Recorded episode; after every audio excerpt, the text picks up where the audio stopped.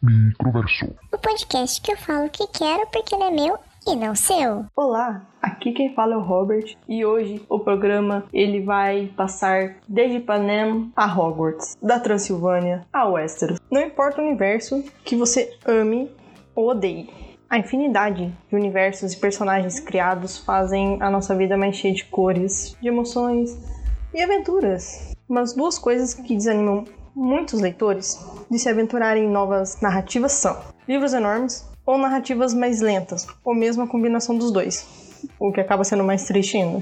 E nesse programa, trarei alguns títulos que, mesmo sendo extensos ou mais lentos, para quem não está acostumado, mas que são bons e que, caso você não tenha dado uma oportunidade para eles, talvez agora seja o momento de se arriscar nessa empreitada. Então, bora lá!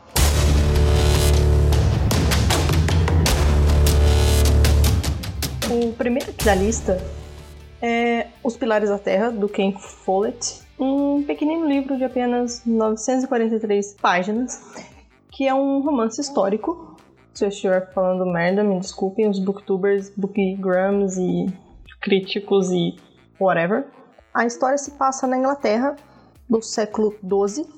Ele é narrado por alguns personagens e um probleminha desse livro, que eu ainda estou terminando de ler, mas tá ótimo, é que ele é bem lento. Então, assim, é, tem toda a, descri- a descrição da construção da catedral vai sendo narrada detalhadamente e eu só pensava, mano, eu não sou engenheiro, nem arquiteto, então, assim, menos. Colocasse pelo menos um esboço, sabe? Que nem tem mapa no livro, coloca um esboço da, da construção da catedral. Entretanto, é uma história muito rica. Tem cenas de conflito muito boas, descreve bem como funcionam as camadas daquela sociedade, seja se, o, se ele é um homem construtor, ou um prior, o filho de um nobre, ou uma jovem desamparada. Então ele super vale a pena de, de se aventurar aí e ter paciência e chegar até o final.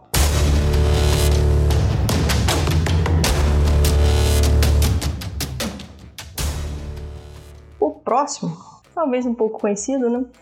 As Crônicas de Gelo e Fogo, do George R. R. Martin, que ainda não foi finalizado, mas vamos ter fé que um dia sai.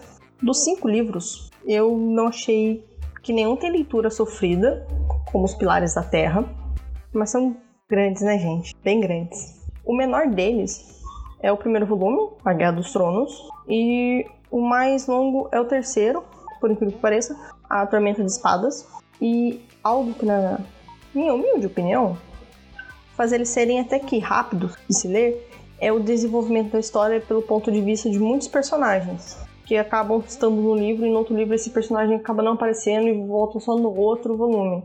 Então, por exemplo, em um capítulo tem um personagem passando por um lugar, determinada situação, e no outro, mais à frente, outro personagem passando por outra situação que não tem nada a ver com esse primeiro, mas eles têm seus caminhos cruzados sem que eles nem saibam. Então é bem legal porque a vida é assim, né? Porém, mais interessante do que ver dragões é toda a política de Westeros, bem como das terras do Mar de Verão, com a Daenerys passando pelas cidades, Yunkai e tudo mais. Por um lado, o começo da série levou muita gente a começar a ler, eu me incluo nesse grupo, mas com aquele final sem vergonha da série, talvez tenha desanimado em peso o pessoal de dar uma chance para a história. E também, em contrapartida, tenha feito pessoas irem ler os livros para querer saber o final que realmente vai ter, né? Não acredito que a demora do Martin terminar os livros seja culpada por isso. Ou o cara tá deixando a história dele do jeito que ele quer e que vai dar aquela paz que o escritor quer quando finaliza um projeto. Isso é normal, então o negócio é esperar mesmo.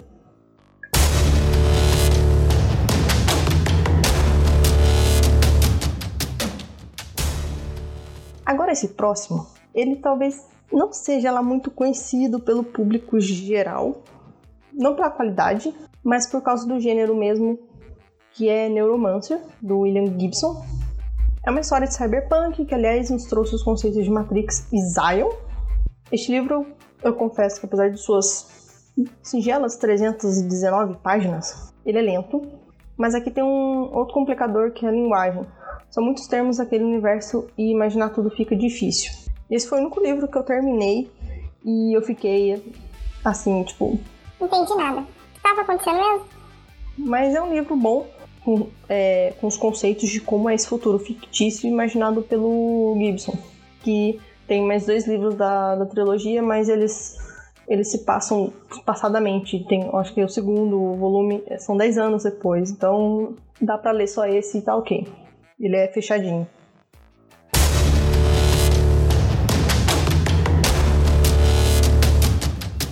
Nosso próximo da lista tem um dos personagens mais conhecidos da cultura pop, mas que é difícil de ler por quem não está acostumado com outro tipo de construção de narrativa, porque Drácula, de Bram Stoker, é escrito em formato de diários. Há capítulos contados pelo Jonathan Harker, pela Mina Murray, a Lucy, que é amiga dela, o doutor Seward, então não tem toda aquela coisa igual ao do filme de noventa e dois. Não espere uma história com muita ação, como estamos acostumados, porém é Drácula e é um bom livro afinal. E o Drácula é um monstro, então não vá se apaixonar pela versão literária do Gary Oldman.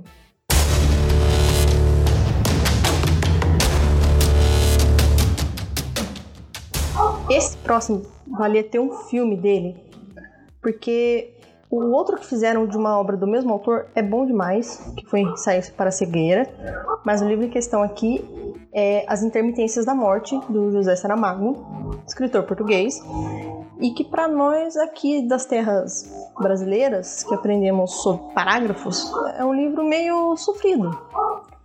No Brasil, os livros foram publicados com o português lusitano, por solicitação do próprio autor.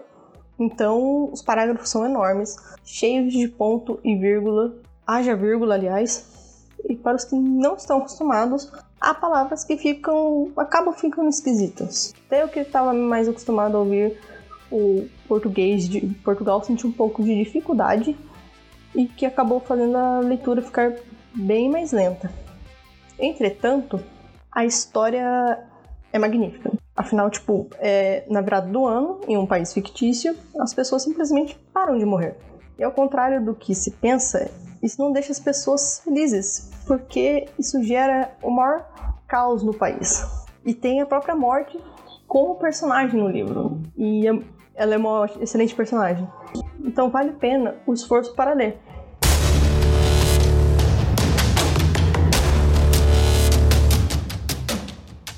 Sobre Redoma, com suas mais de novecentas páginas, tem capítulos bons e até mesmo um deles narrado por uma marmota.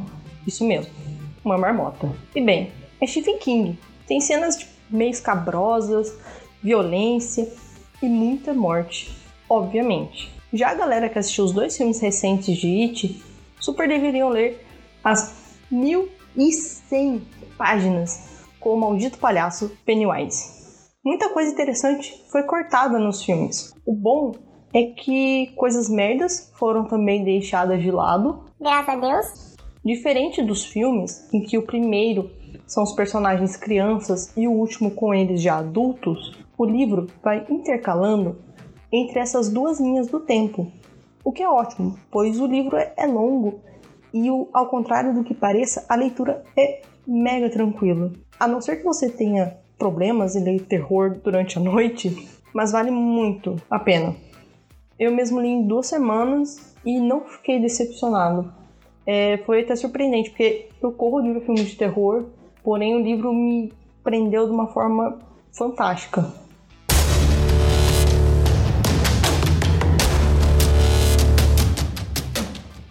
Em último lugar nesta lista, mas que na verdade é uma das melhores leituras que já tive na vida, é ele, O Senhor dos Anéis, grandioso J R R Tolkien. É consenso entre os leitores de Tolkien que o início é bem lento. Então, tem que ter uma paciência, porque a ação não vai pular no seu colo tão logo assim. Entretanto, a persistência será bem recompensada, na minha opinião. A história que começa com uma festa de aniversário é repleta de aventuras, companheirismo, perdas, e um universo tão rico que até hoje ninguém chegou perto de fazer nada parecido. Algo bem legal é que quando você termina a história da Guerra do Anel, dá vontade de saber mais sobre o lugar, e nisso muitos, eu me incluo aqui novamente, partem para ler contos inacabados, o Silmarillion, Este aqui, aliás, ele é lento, bem mais lento, mas é meio que o Antigo Testamento da Terra-média, sabe? Então você descobre sobre a criação ali do mundo, é maravilhoso. Quando me perguntam dos livros do Tolkien, eu sempre falo: leia o Hobbit primeiro. Não porque eu acho melhor que o Senhor dos Anéis, que é a obra máxima, obviamente, mas porque ele é mais curto, tem várias aventuras do Bilbo e cria envolvimento com todo esse universo. Você se importa mais rápido com os personagens e que vai dar aquela empurrada final para a pessoa dar uma chance para a trilogia. Você conhece alguma outra obra que seja ótima, mas que acabam não dando oportunidade para mergulhar em suas páginas? Conta lá no Twitter ou no Insta do arroba microversopod. Compartilha com alguém que você acha que vai curtir para dar aquela piramidada no projeto. Tem canal no YouTube que eu jogo esses episódios alguns dias depois do lançamento no Spotify e nas outras plataformas. E é isso, fico por aqui e até semana que vem, viajantes, câmbio e desligo.